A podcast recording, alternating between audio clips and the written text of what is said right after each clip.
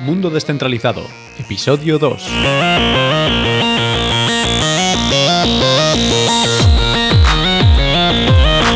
Bienvenidos a Mundo Descentralizado, un podcast divulgativo sobre la tecnología blockchain y peer-to-peer. Gracias por unirte a este segundo episodio.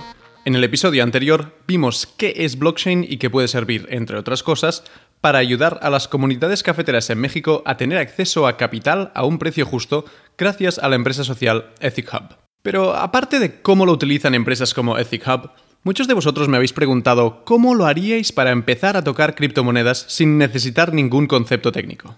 Para explicarlo en detalle, he preparado un artículo que estará disponible en la Escuela de Mundo Descentralizado, la sección de la web mundodescentralizado.com, donde se encuentran las definiciones de conceptos y tutoriales como este.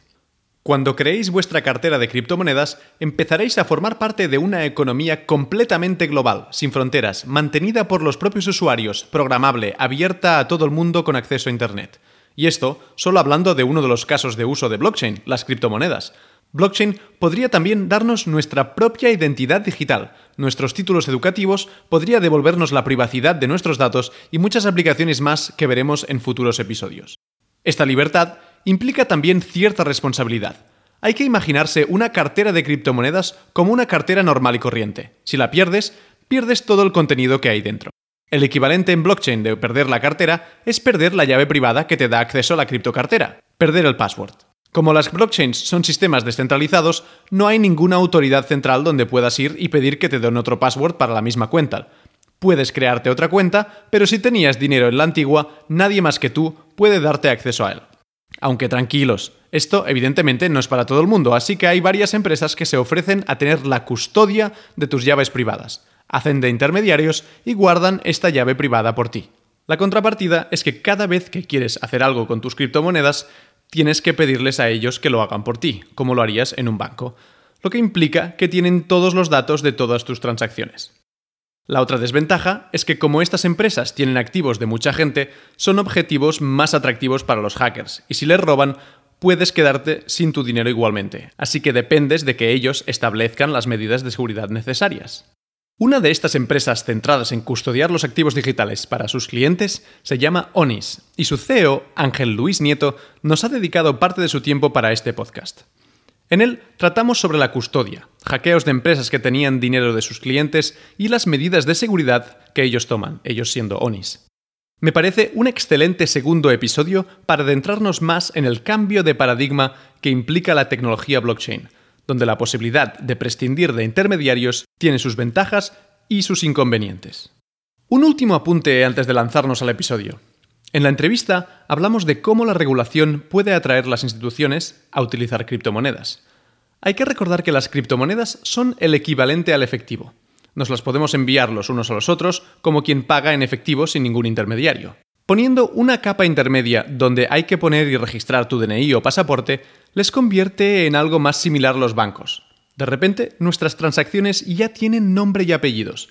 Tus operaciones financieras tienen nombre y apellidos.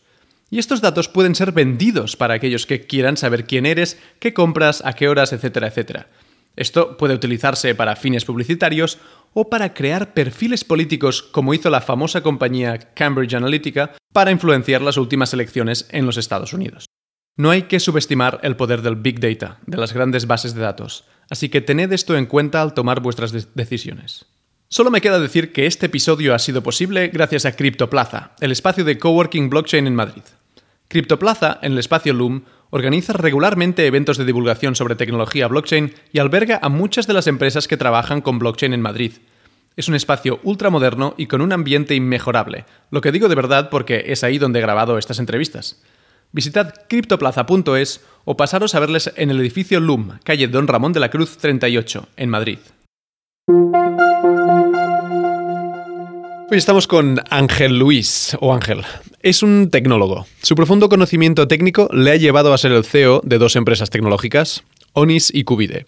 Su trayectoria empieza como desarrollador, hace ya unos cuantos años, y responsable de producto, luego varias posiciones de CTO e incluso una etapa de educador como profesor en el máster de la UNED de Innovación en la Economía Digital. Además, ahora mismo es Learning Facilitator para, el MIT, lo que significa que es gestor, tutor y profesor de los MOOCs de Machine Learning y Blockchain del MIT, de los cuales voy a poner los links en las notas del podcast por si os animáis a hacerlos. ¿Qué tal, Ángel? ¿Cómo estás? Buenas, encantado, muy bien. Vamos a hablar de, de, ti y de cómo empezaste al mundo de blockchain. ¿Qué es lo que te llamó la atención? Bueno, a ver, a través de la empresa de Cubide, trabajamos siempre con emprendedores y con grandes, o sea, con, gente con ideas modernas o con ganas de hacer disrupción, con lo cual blockchain estaba ahí desde hace mucho tiempo. De hecho, mi socio, siempre digo lo mismo, mi socio montó una la peseta coin ya por el 2012-2013 y no es la oficial, no es la que se ha llevado el dinero, sino que simplemente hizo un fork del Bitcoin, le hizo la prueba, me dijo, mira qué divertido y pasé de él. y ahora me arrepiento porque podía estar en otro lado en vez de trabajando. Pero bueno, más o menos fue, o sea, siempre hemos hecho un poco de seguimiento, pero ah, más o menos por el 2016, 2015-2016 fue cuando empezamos a, verle el interés a esto, sobre todo en la parte técnica, cuando ya empezaron a aparecer frameworks de trabajo como Solidity, o sea, perdón, como, como Open Zeppelin, que te permitían trabajar fácil con, con, los eh, smart contracts, eh, fue cuando empezamos a entrar un poco más en detalle. Entonces os, centrasteis al principio un poco más en, Ethereum. En Ethereum, totalmente. Sí, de hecho, como buen programador es la, la, blockchain por excelencia. El proyecto que estás liderando ahora mismo como CEO va un poco más allá de utilizar una blockchain u otra. Onis es una empresa de custodia de activos digitales, es decir, que guardáis las criptomonedas de otra gente. Explícanos un poco en qué consiste. Eh, lo que buscamos con Onis es democratizar el acceso al cripto ese es nuestro objetivo principal. Mm, Onis nace de un proyecto anterior con, con Eneconor, que es un inversor con bastante reputación. Empezamos a hablar, él quería hacer una exchange en España, yo quería hacer una exchange mezclando inversión pasiva más exchange, con lo cual era bastante complicado. Y nos encontramos con que regulatoriamente en España no se puede hacer a día de hoy exchanges como tal, con mercado y que para la parte de encima de, inversión pasiva necesitábamos una licencia y una serie de cosas. Entonces descartamos esa idea, pero nos encontramos con un problema y es que nuestro proyecto necesitaba de otra pata importante que era, por un lado, la regulatoria en cripto, que no había todavía y está por llegar, eh, y la parte de seguridad. Porque al fin y al cabo, cada vez que tú quieres eh, construir algo en cripto, necesitas una capa de seguridad enorme que al final te consume más tiempo y esfuerzo que, otra cosa. Y entonces, lo que hicimos fue coger ese concepto y montar nuestra ONIS, como una plataforma de custodia de activos digitales. ¿Cuál es el objetivo? Eh, ser seguros y regulados. Intentar regulados, porque por ahora la regulación no, no, está llegando, pero llegará a lo largo, yo espero que a lo largo de este año tiene que aparecer ya algo, algún tipo de regulación con respecto al sector cripto y luego esto, ofrecérselo a terceras empresas para que puedan eh, o sea, para que puedan acceder al mundo cripto de una forma muy sencilla, ya sean proyectos relacionados con cripto o proyectos tan random como un neobanco que quiera tener cripto o, o, siempre digo lo mismo, Starbucks, que hubo una época que se rumoreaba que si Starbucks iba a entrar o no, pues un Starbucks que decidiese tener cripto o trabajar con cripto. Entonces, nuestro target estaba ahí. Eh, sí que es cierto que también eh, como custodios atacamos al mundo del institucional, pero el institucional está mucho más atado por la regulación que el, que el usuario medio. Entonces, como bien dices, descartamos el usuario final porque es capaz de llegar y puede operar. Eh, atacamos a la compañía que quiere entrar en el mundo cripto, pero que no, lógicamente, no se va a meter en toda una parte regulatoria y de seguridad, que es un stopper a día de hoy enorme para cualquier empresa. Y luego la tercera capa, que es el institucional que quiera trabajar en, o, gestionar sus activos digitales de una forma sencilla. Hablamos del, tema de la custodia, eh, pero para, para, dejarlo claro, ¿qué significa custodia cuando estamos hablando de cripto exactamente? Pues eh, la custodia es justo lo que cualquier cristoanarquista odia. Y es que yo me quedo con tus not claves. Your keys, not your money, eh, a ver, nuestro objetivo al fin y al cabo es, o, cómo se resume esto, es una bóveda fría donde nosotros gestionamos las claves privadas de cada una de las empresas o de los, eh, o, de los institucionales con los que trabajamos. Son entornos que no están tocando Internet, no de forma directa en ningún caso, que reciben, que son wallets que donde las claves están ahí. Espera, un momento, un momento. Sistema custodio con no custodio. ¿Qué, cuál es la diferencia? La principal diferencia entre sistemas custodios y no custodios es lo que estábamos hablando. ¿Quién tiene las claves? Eh, por ejemplo, en España está a punto de lanzarse Etosi. Etosi es un agregador de servicios no custodio. Es decir, tú como usuario vas a tener que ir a, tu herramienta oportuna, a tu sistema oportuno, que te genere esas 24 palabras y tú vas a ser el propietario de esas 24 palabras.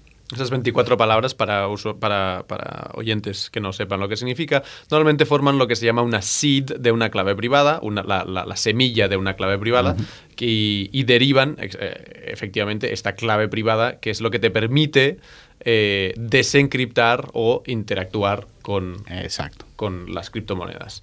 Entonces, tener esta llave privada eh, poseerla tú mismo significa, por un lado, muchísima responsabilidad, porque si la pierdes te pueden robar absolutamente todo lo que está protegido por esta llave privada, em, pero si no la tienes, eh, pueden pasar cosas como las que pasaron, por ejemplo, con robos en exchanges, el más famoso, el de Mount Gox, que era un, un sitio de intercambio de cartas de Magic japonés, eh, que se reconvirtió a, un, exchange de cripto, uno de los primeros, y, se lo robaron todo. Pero, pero, los robos estos han continuado durante, durante, bueno, durante toda la, historia de cripto. Incluso en noviembre pasado robaron 51 millones de un, de un exchange coreano. Y van a seguir pasando. Van a seguir pasando. Entonces, ¿cuál es vuestra opción? No, a ver. Para evitarlo. Claro, es un poco lo que hablábamos al principio, o sea, lo que te intentaba comentar, el, concepto del hot wallet y el cold wallet o cold storage. Esto viene a ser el hot wallet, las eh, esas claves que generan, esas palabras que generan la clave privada están tienen acceso a internet, es decir, están dentro de las máquinas del exchange o están dentro de las máquinas de la plataforma oportuna. Y las que son de cold storage son máquinas que tienen las claves privadas pero que no están en contacto con Internet. Con lo cual, el hacker de turno o el cracker de turno que quiera acceder a ellas no puede. No puede de forma online o remota. De forma física mm, siempre se puede acceder. Entonces, lo que ha ido pasando en este tiempo es que el mundo de, de Bitcoin y de blockchain en general ha crecido demasiado rápido. Porque aunque esto sea una cosa, para empezar es una cosa del 2009, que tampoco estamos hablando de 20 años, es que apenas 11 años, pero la atracción real ha venido hace relativamente poco.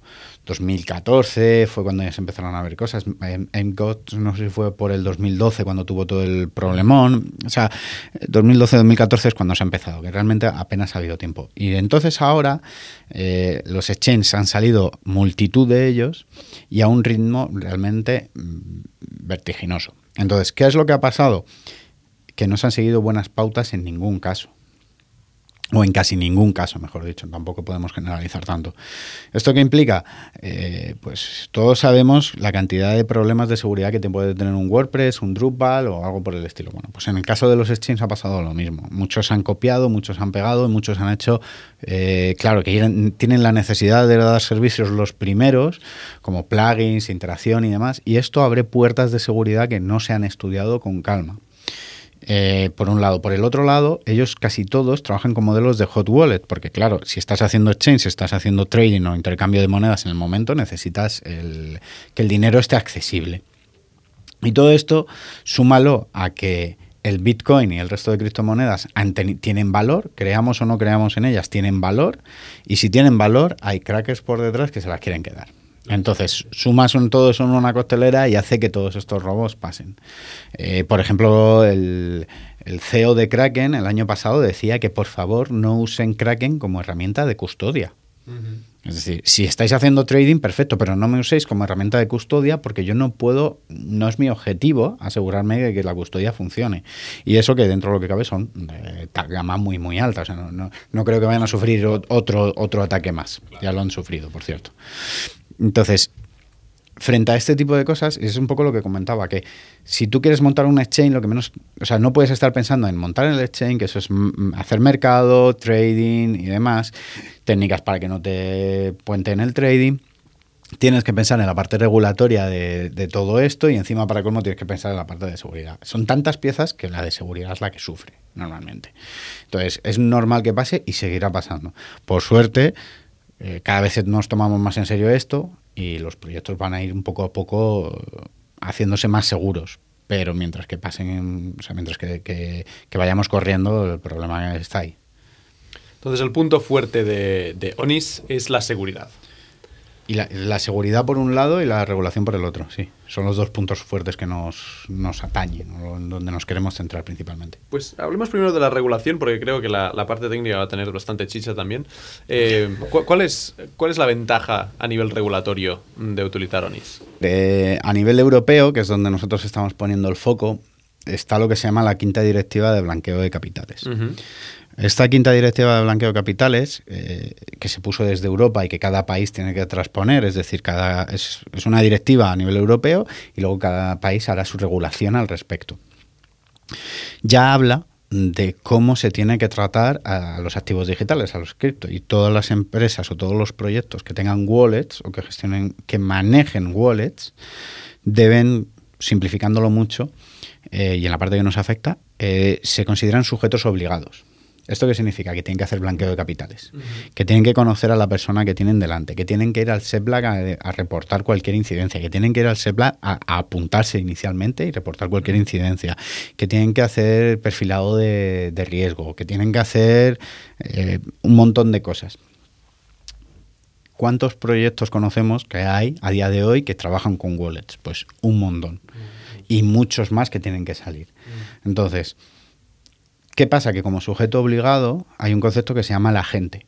Entonces, tú puedes ser sujeto obligado y tener un agente que te utilice. Véase, eh, en el mundo tradicional, eh, Pecunia es una entidad de dinero electrónico, que es el sujeto obligado, y Binex es el agente que utiliza Pecunia. Entonces, Binex, eh, como tal, y lo siento por los chicos de Binex y de Pecunia por si estoy metiendo la gamba en algo, pero bueno, Binex al fin y al cabo no tiene la responsabilidad de hacer el blanqueo de capitales. La de, el, el que tiene la responsabilidad es el sujeto obligado, que es, es Pecunia.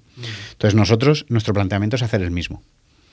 Para que cuando tú quieras montar un proyecto en cripto o, o, que opere con cripto, ni siquiera que sea del sector, sino que sea fuera, pero quiera operar, no tengas que hacer todo el trajín de ser un sujeto obligado, sino que directamente digas, oye, pues contrato el servicio de, de ONIS, me quito toda esa preocupación de regulación y ellos ya la sufren y la soportan. Entonces es un poco de legal as a service ese punto. Esta es la parte de custodia, custodian as a service, right? El, sí. el CAS que, que llamáis, uh -huh. que es una pues eso es lo que contabas, una plataforma para que otras eh, empresas de, de cripto que quieran ofrecer cripto puedan construir sin tener que, como decías tú en el caso de los exchanges, sacrificar la seguridad. Exacto. En, en este caso. Genial. ¿Y, ¿Y, cómo conseguís vosotros la seguridad a nivel técnico? Eh, a ver, siempre cuento la historia de lo que hacíamos antes porque no puedo contar la que, de lo que hacemos ahora. Well, fair enough, uh, de acuerdo. Hasta hace relativamente poco, suerte hasta hace tres meses antes de que tuviesen el gran ataque de seguridad del ransomware, los chicos de Prosegur, Ajá. nosotros trabajamos con ellos. Y nuestro modelo era un tío con una ametralladora, con una pistola o simplemente con la porra, yo ya no, no sé qué llevaba encima, que estaba un, accedía a un ordenador en un búnker, eh, enchufaba un pendrive y firmaba las operaciones de salida y las sacaba. Pero bueno, eso es como la parte más, más nimia. ¿no? Lo que hacemos mm. nosotros es cada uno de nuestros usuarios finales tiene lo que se llama un hot wallet. Uh -huh. Es decir, nosotros a él le generamos un, un, wallet dinámico. Lógicamente, como es un wallet dinámico, pues tienen que ser en caliente porque claro. solo los, la máquina es capaz de generarlos. Entonces, el usuario, cuando ingresa dinero en este hot wallet, nosotros contabilizamos, estamos escuchando prácticamente cada 30 segundos, un minuto, si hay cambios en cada uno de los wallets que gestionamos. En el momento que recibimos una notificación de que hay un cambio, nosotros apuntamos ese importe contablemente en el balance de este usuario y ese dinero lo mandamos a lo que es la bóveda fría, a las máquinas, al wallet que no, al que no está conectado a internet, del que no tiene, las claves privadas no están conectadas a internet. Uh -huh. Entonces, Ese sería el, el pendrive, digamos. Eh, sí, de, lo que pasa es que no, podemos, no usamos pendrive porque... Bueno, claro, claro, pero para, para entendernos. Exacto. Sería como el Trezor de turno. Eh, no lo usamos porque todo el mundo sabe que el pendrive es una memoria volátil. Para los que lo tengáis Trezor, que lo sepáis también que, el pendrive es una memoria volátil, así que de vez en cuando enchufarlo. Eh, pero bueno, entonces lo que pasa luego es que el usuario llega a un momento dado que decide hacer una retirada de, de, bitcoins o de la moneda que sea, del activo que sea. Entonces, en ese momento nos llega a nosotros la petición de retirada y en el modelo inicial, que es el que comentaba con Prosegur, que es donde estaban almacenadas estas eh, máquinas, eh, nosotros la idea era eh, cogíamos esos datos, los almacenábamos, los recapitulábamos una vez al día, porque por operativa no será imposible hacerlo más veces al día. Hacíamos una serie, o hacemos o pretendemos hacer una serie de técnicas de Machine Learning para comprobar posibles alertas de seguridad, pues por ejemplo que haya un usuario que esté de repente sacando todo su dinero de 0,1 en 0,1 o que haya alguien que no tiene un volumen de, de trabajo habitual y de repente lo cambia o que o en vertical que haya cinco usuarios que a la misma vez hayan sacado el mismo importe. Si saltan alertas de estas, lógicamente paramos. Si no saltan alertas de estas, eh, toda esa información se la pasábamos a, a ese búnker. Dentro del búnker se recibía la información, se desconectaba de Internet, se conectaban los, los, discos duros donde están las claves privadas, se firmaban las operaciones de retirada, se volvían a desconectar los discos duros, se conectaba, se mandaba esa información a otra máquina, que es la que sí que estaba conectada a Internet, y se hacían ya las operaciones a las diferentes blockchains. Es un proceso ese, de los pocos procesos, que, al fin y al cabo no hemos inventado la rueda, no es, un proyecto que hayamos inventado nosotros, sino que es un tema de procedimentar, cómo hacer para que las claves privadas estén tocando o accediendo a Internet en el, menor tiempo posible. Y en este caso, de hecho, no lo acceden, es 0%. Mm. Dicho esto, el nuevo modelo, que espero que podamos hablar en breve de la colaboración, eh, pasa de una vez cada 24 horas a una vez cada dos horas. Porque antes, con, con el modelo antiguo, si yo quería sacar eh, cierto dinero, mm, tenía un límite que estaba en hot y luego mm, tenía que esperar a la gran transacción. No, no, en hot no dejamos nada. Vale, solo, lo de entrada queda en hot. Cuando entra, perdón, no, a lo mejor me lo he comido, pero cuando entra el dinero al hot wallet, nosotros automáticamente contabilizamos y lo pasamos al call sea, el, el hot wallet tiene que estar siempre a cero. Entonces, el problema que tienes es que si tú quieres sacar dinero y lo sacas a las 12 y un minuto, pues va a pasar que hasta la una del día siguiente no lo vas a tener. Que es, por decirlo más o menos, nosotros bloqueamos a las 12, de 12 a 1 hacemos operativa y a la 1 sacamos. Mm. entonces, si tú lo sacas a las 12 y un minuto, hasta la una del día siguiente no vas a poder tener el, efectivo. Esto para el usuario medio no, hay ningún problema, acostumbrado a una transacción monetaria, no hay ningún problema. Estás hablando de bóveda también de seguridad, no estás hablando de, de un wallet personal. Pero para el trader es un problema. Claro. Entonces, eh, esto, problema para el trader y este problema de escalabilidad, lo que nos hizo fue que cambiamos el modelo por otro. Por otro que nos permite, pues eso, eh, ahí eh, es incluso variable, podemos definir en función de cada cliente si lo queremos cada dos horas, cada hora o incluso cada media hora. No queremos hacerlo en menos tiempo porque no tendríamos suficiente información para poder tracear si hay algún problema detrás o no. ¿Cuál es el tipo de clientes que tenéis ahora mismo? ¿Qué, qué tipo de son individuales? ¿Son empresas? Son empresas, o sea, nosotros lo que estamos ahora mismo, bueno, el proyecto en mercado, digamos, en comercialización está desde prácticamente finales de julio del año pasado, o sea que llevamos poquito tiempo buscando eh, clientes. Y lo que estamos atacando actualmente o de forma inicial es eh, empresa, banca, neobanca y en general cualquier proyecto de fintech que, quiera operar con, cripto. Actualmente pues eh, tenemos, eh, estamos firmando algún acuerdo con algún neobanco, hay algún banco que sí que está interesado, lo que pasa es que ya sabemos los tiempos y los ritmos de los bancos y hay alguna fintech que, por A o por B está entrando el, el tema de cripto en su entorno y que quiere, que quiere utilizarnos porque les es más fácil que incluso todo lo demás. Y luego, por el otro lado, pues lógicamente, proyectos del sector cripto que se están dando cuenta, o que no es su core la parte de seguridad, pero es crítica y que dicen, oye, pues eh, encantados de la vida de, delegar el proyecto cripto en vosotros. ¿Para qué las empresas ah, usan cripto o para qué acumulan cripto, para qué usarían una, una bóveda fría. Mira, aquí hay varios puntos. O sea, también depende de dónde estamos. Estamos en Europa y entonces en Europa eh, nuestra moneda, el euro, es muy fuerte y no hace falta. Pero si nos fuésemos a Venezuela, a Colombia o, por desgracia, en general, cualquier país de Latinoamérica donde la volatilidad de la moneda es muy alta, la, suya propia, véase Argentina, eh, tiene todo el sentido contrario y es mucho más lógico almacenar valor, o sea, almacenar el dinero en, algo que me va a dar, se va a mantener en el tiempo, incluso crece. ya sabes que tú ahora metes el dinero en Argentina y de repente te viene otro corralito que por desgracia está cerca y, tu dinero no vale nada. Entonces, ¿qué pasa? Que este tipo de situaciones ocurren. Entonces, ahí hay mucha necesidad. O, por ejemplo, empresas españolas que están en Chile, que luego para sacar, que, van allí, tienen un acuerdo con un ministerio para hacer una gran obra, y luego para sacar el dinero de Chile a España es casi imposible. Tiene todo el sentido mm, ir diversificando en, Bitcoin, por ejemplo, y luego ya aquí coges el Bitcoin y lo cambias por euro. De hecho, tiene mucho sentido el tema de custodias y el tema de herramientas que te permiten pasar esa o crear capas de seguridad, porque el problema es que las 24 palabras son inamovibles. Y entonces, eh, tú imagínate que eres un banco y que tienes bitcoins. Pues, ¿cómo, ¿Cómo pasas? O sea, ¿quién tiene esas 24 palabras? ¿Quién las va a gestionar? ¿Quién le va a decir al. O sea, ¿va a ser el director del banco?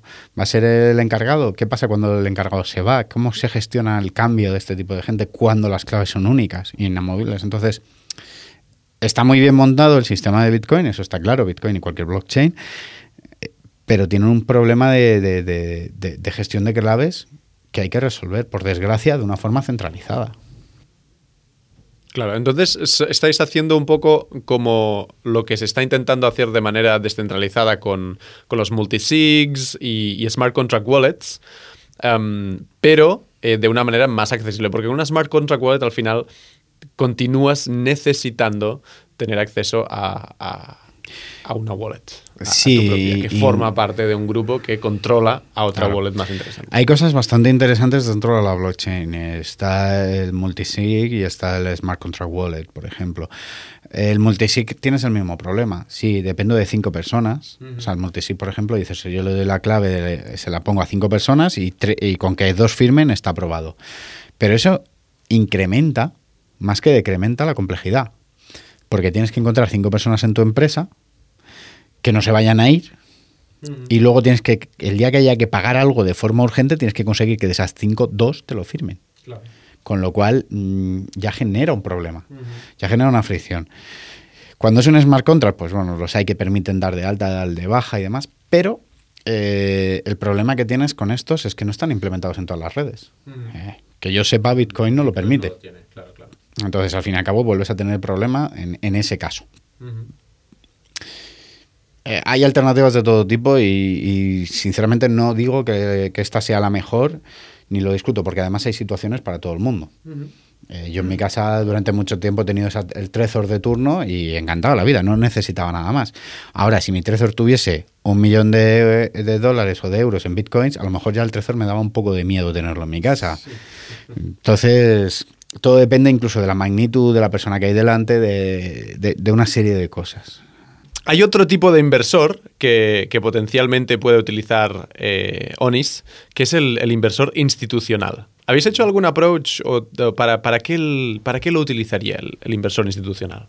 Eh, hemos, hemos, hablado con bastantes de ellos. Eh, pero para nosotros es a día de hoy muy difícil acceder a ellos o, que, o que lleguen a ¿Pero están utilizando cripto? Sí, hay alguno. En, España pocos, en España pocos, en España bastante pocos. Cuando hablamos institucional, mm, para que se entienda, estamos hablando de, de, agencias gubernamentales, de gobiernos, de ministerios, de eh, cosas más pequeñitas, de... Incluso se llega a pensar en grandes corporaciones como institucionales en algún caso, o sea, se llega a meter en ese baremo. Eh, e incluso inversor institucional, que es aquel que tiene un fondo relacionado con cripto, y cosas así. O sea, no se queda solo en el concepto institucional tradicional como, como ayuntamiento, sino que incluso a veces baja un poquito más. En España, como tal, el ayuntamiento no lo va a hacer por ahora, no los veo yo muy metidos en este tema. Incluso con, con proyectos de tokenización local, por ejemplo. Esto es un off-topic alucinante, ¿eh? pero... Sí, Como no, sé que eh, tienes una parte criptoanarquista. digamos una, una moneda local, una, una, generar una economía local. Eh, estaría genial que alguno lo decidiese, lo decidiese hacer. O sea, Hmm. yo creo en ello y bueno, aquí tienes a los chicos de Together que son unos fanáticos y te comentan un tema de economía local bastante creíble. Difícil de alcanzar, utópico, o sea, más, más inspiracional, no utópico sino inspiracional, pero es factible y por qué no. O sea, el, uso, o sea, la- la- la- las blockchain a día de hoy están generando cosas como el, pago instantáneo, el, desbloquear segundo a segundo el dinero, te están generando cosas como el intercambio otra vez. Eh, Yo creo un token y ese token es mío y decido intercambiarlo con un token tuyo, por ejemplo, cosas así. Se generan economías de diferentes estados y eso suena muy, muy interesante.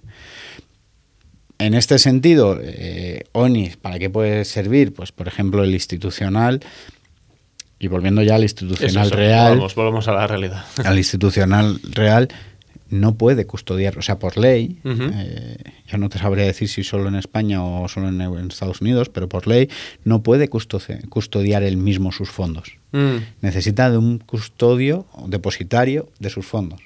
Con lo cual ya automáticamente, mm, por regulación, es obligado que exista un ONIS. ONIS o cualquier otro. O quien sea, sí. Ajá. ¿Vale? Eh, por otro lado, no todo el dinero que tiene un institucional lo usa, sino que mucho lo ahorra y lo utiliza para otro tipo de cosas. Eh, para invertir, para, para, pues, para hacer eh, cadenas fiduciarias, para hacer scroll, lo que sea. Entonces, en ese tipo de situaciones, eh, plataformas de custodia de cripto tienen mucha utilidad. Ahora mismo el mundo del, del DeFi o del DeFi está funcionando bastante bien y está generando unos intereses bastante grandes. Si el institucional fuese capaz de poner en MarketDAO un 1% de, su, de sus fondos, estarían teniendo una rentabilidad de un 8%, creo que estaba ahora mismo, casi Sí, el 9. siete y o sea, sí. Es que es una cosa que no van a tener, ni un banco se lo va a dar. Entonces, ¿qué pasa? Que si tú te vas a China, por ejemplo, el otro día hablándolo con la gente de Pricewaterhouse, nos decía, mira, el 50% de las grandes cuentas que tenemos en China tienen mucho dinero metido en Bitcoin. Y eso que en China es ilegal. Pero es que lo están viendo la necesidad y están viendo la, utilidad. Entonces, eh, si yo pongo mi, mi dinero en Onis, puedo participar en MakerDAO, depositarlo en y tener DAI Savings Rate. Eh, bueno, eso es exclusiva porque todavía no está, pero sí. Eh, estamos trabajando para incorporar DAI y como moneda primero eh, y luego todo lo parte re- relacional con todo lo que sería el DeFi asociado a DAI. Aquí el problema vuelve a ser del otro lado, regulatorio. O sea, y aquí sí que estamos un poco más atados a que, porque claro, ya, ya somos, eh, ya son eh, temas financieros. Eh, y como temas financieros, pues ya es una regulación que está clara. Además, esto no es un tema de no hay regulación, como hablábamos antes, es un tema de que hay una regulación bien clara, que yo no puedo eh, ofrecer servicios financieros así como así. Claro. Entonces, eh, esa Aunque será la en realidad el servicio financiero vendría de, de MakerDAO, de una... Sí, pero yo te estoy dando la posibilidad de acceder al servicio financiero. Igual que tú cuando accedes un, cuando compras un fondo, lo compras a través de a través un de banco. un banco y no a través Claro, y, directamente, sí. y- y el banco tiene que cumplir una serie de cosas. Eso irá en una fase posterior. eh, incluso lo- nuestro objetivo in- a corto plazo es que esa parte de DeFi la podamos ofrecer a empresas que sí que cumplan con la posible regulación, que ellos lo puedan ofrecer a terceros, o sea, bajo nuestro entorno de custodia, como bien decías, como yo controlo, yo te puedo eh, habilitar, deshabilitar y que empieces a, a ganar dinero fácilmente, pero no directamente nosotros. Claro. No por para ahora. la parte de custodias de service. Claro. Vale, vale, vale. Em, acabamos de introducir un poco esos proble- problemas regulatorios. ¿Qué, qué, qué tipo de problemas hay? ¿O ¿Cómo ves la regulación en, en España? El problema no, o sea, eh, el problema es que la palabra regulación en este sentido abarca muchas cosas. Los reguladores son pro.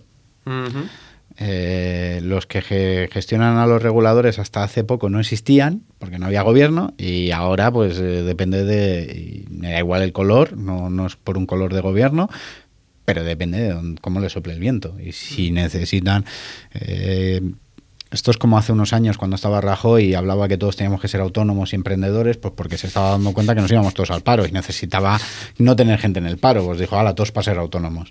Pues esto es igual, como a uno le dé por pensar que hay que meterse en el mundo grito, vamos a entrar de cabeza como un burro en una cacharrería. Si a nadie se le ocurre, pues va a estar parado y esperando. Dicho esto, los reguladores están haciendo un gran trabajo, van muy rápido para lo que es la regulación habitual. Es decir, si nos vamos a lo que tardó el, el, sector fintech en estar regulado, o las plataformas de crowdfunding, lo que tardaron en estar regulado, esto va muy rápido. O sea, el otro día hablando con Secretaría del Tesoro me decían que una persona dentro de Secretaría me dice, yo vine en el 2017, hablaba de fintech, en el 2017 en Secretaría del Tesoro hablaba de fintech y me miraban raro. Y sin embargo estás en el 2019, porque cuando lo hablábamos era el año pasado, hablabas de, de cripto y ya estaban todos como locos para ver cómo se regula esto y qué podemos hacer y qué no podemos hacer. O sea, la velocidad con la que se está tomando esto es, está ahí. Lo que pasa es que, bueno, nos falta un gobierno que, haga un poco de push al respecto. Mm. O sea, no es un tema de regulador, sino es un tema de gobierno. ¿Qué, ley te gustaría ver implementada para ONIS o, incluso para el ecosistema blockchain en general? La, la, que tienen que entrar ya y que además en teoría ya nos están multando porque debería haber entrado a principios de enero, es la ley, la quinta directiva de blanqueo de capitales, que es la que te comentaba antes, que nos obliga a todos los que trabajamos con cripto a ser sujetos obligados. Y tiene mucho sentido. Tiene mucho sentido pues, porque recordamos que el tema de blanqueo de capitales, una de las cosas importantes es contra la prevención contra el terrorismo, la prevención de financiación del terrorismo, entre otras cosas. Entonces, realmente tiene que estar ahí y si yo como empresa estoy moviendo mil bitcoins al día, necesito saber de dónde van y, por, y de quién van. O sea, y esto permitirá además que institucional y, y gran cuenta, gran corporate, decidan entrar y arriesgarse. Pero mientras que no sepamos de dónde viene y a dónde va el dinero... No le puedes estar comprando los bitcoins a, exacto. a veces a ver quién. No como institucional, que al fin y al cabo, eh, recordemos que el institucional y la gran empresa son los que mueven los volúmenes y los que pueden hacer que el valor de esto crezca.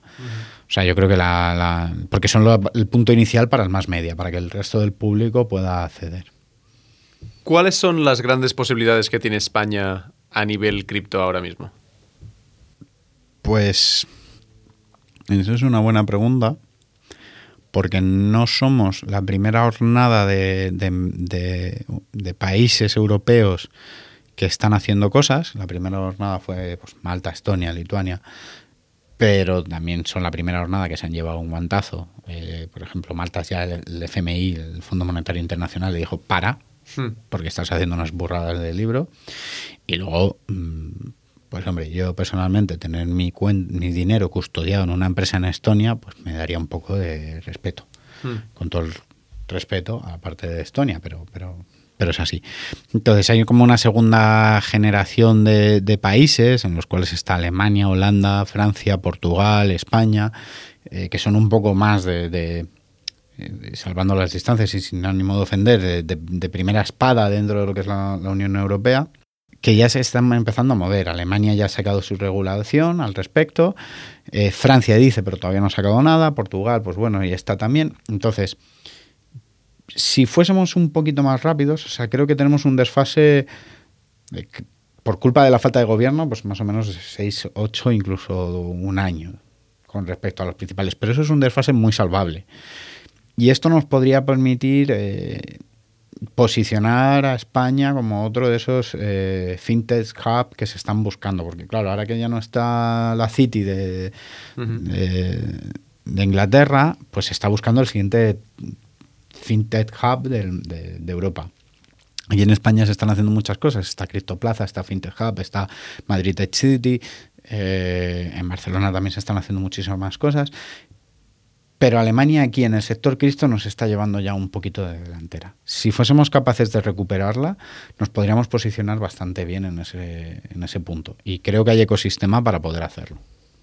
¿Es un poco la, oportunidad que está esperando Onis? A que entren muchas fintechs españolas y que, habrá una oportunidad ahí para, para ofrecer custody as a service? Sí, sí, sí. lógicamente para nosotros nuestro primer nivel de cliente es eh, la fintech o la corporate que quiera entrar en cripto, con lo cual cuanto más se potencie el ecosistema, cuanto más regulado esté, cuanto menos miedo a trabajar con cripto haya, mejor para nosotros. Esto es un poco la visión, ¿no? Quizás, eh, que, haya poco miedo, que la gente se anime y que, y que las, las empresas, no la gente, sino las empresas, y que, que, puedan utilizar eh, un servicio seguro como, como Exacto. Sí, como te decía al principio, democratizar el acceso al cripto. Si tuvieses que resumir la dirección de, Onis ahora mismo, ¿qué, ¿qué, nos espera? La dirección de Onis a corto es afianzar la marca. y, conseguir realmente ese interés o validar ese interés del, del sector por del sector fintech, del sector fuera del sector, o sea, fuera del mundo cripto, por el mundo cripto. Y eso es lo que estamos trabajando ahora mismo muy fuerte. Es decir, nuestro objetivo, como te comentaba, sí, tenemos clientes que son cripto, tenemos STOs, tenemos eh, exchange, pero nuestro objetivo es conseguir clientes que no sean de cripto que entren en cripto. Ahora mismo ese es nuestro punto clave a, muy, muy corto plazo. ¿Qué le espera al blockchain español? Eh, yo, yo, creo que... En, bueno, pero esto ya no, es, ya no es lo que esperamos, es lo que a mí me gustaría es ver proyectos como de proyectos más transaccionales eh, por encima de o sea que la tecnología esté por encima de la, propia proyecto. Eh, en este sentido eh, si me salto alguno que conozca lo siento pero solo recuerdo uno y es Tutelus. Tutelus tiene una filosofía de montar algo por encima de ellos de, meter en la blockchain el concepto de educación y que por encima de que tú seas un alumno de Tutelus, tú seas un alumno y que cualquier gente pueda usar sus tuts para, para, para promover este ecosistema de la educación o promover la educación. Entonces, para mí eso es un proyecto maravilloso, del que eh, me encanta saber cada día más y todo lo que veo fuera de ellos, aunque hay grandes proyectos, los veo como que la tecnología está por debajo de la empresa. Tienes a T-Hub, tienes a Together, eh, tienes a, Real Fun State y todos al fin y al cabo ponen la tecnología por debajo. Son grandes proyectos, pero la tecnología del blockchain está por debajo. O sea, es casi como una DLT. Cuando lo interesante aquí es que esté por encima, que seas tú, o sea, que crees algo que, que, ayude a la comunidad por encima de, ti, que tú eh, acabe tu empresa desapareciendo, pero eso persista ahí. Pues muchísimas gracias. Eh, ha sido una conversación súper interesante. Hemos aprendido muchísimo y espero que, la gente se anime a utilizar Onis. Eso, ahí está. Y todo es muy fácil de usar. Tenéis la aplicación móvil desde ya, podéis bajárosla eh, y poner todos vuestros bitcoins ahí, que seguro que, nadie os los va a robar. Yo me encargo yo. Perfecto, muchísimas gracias. Un abrazo. Un abrazo.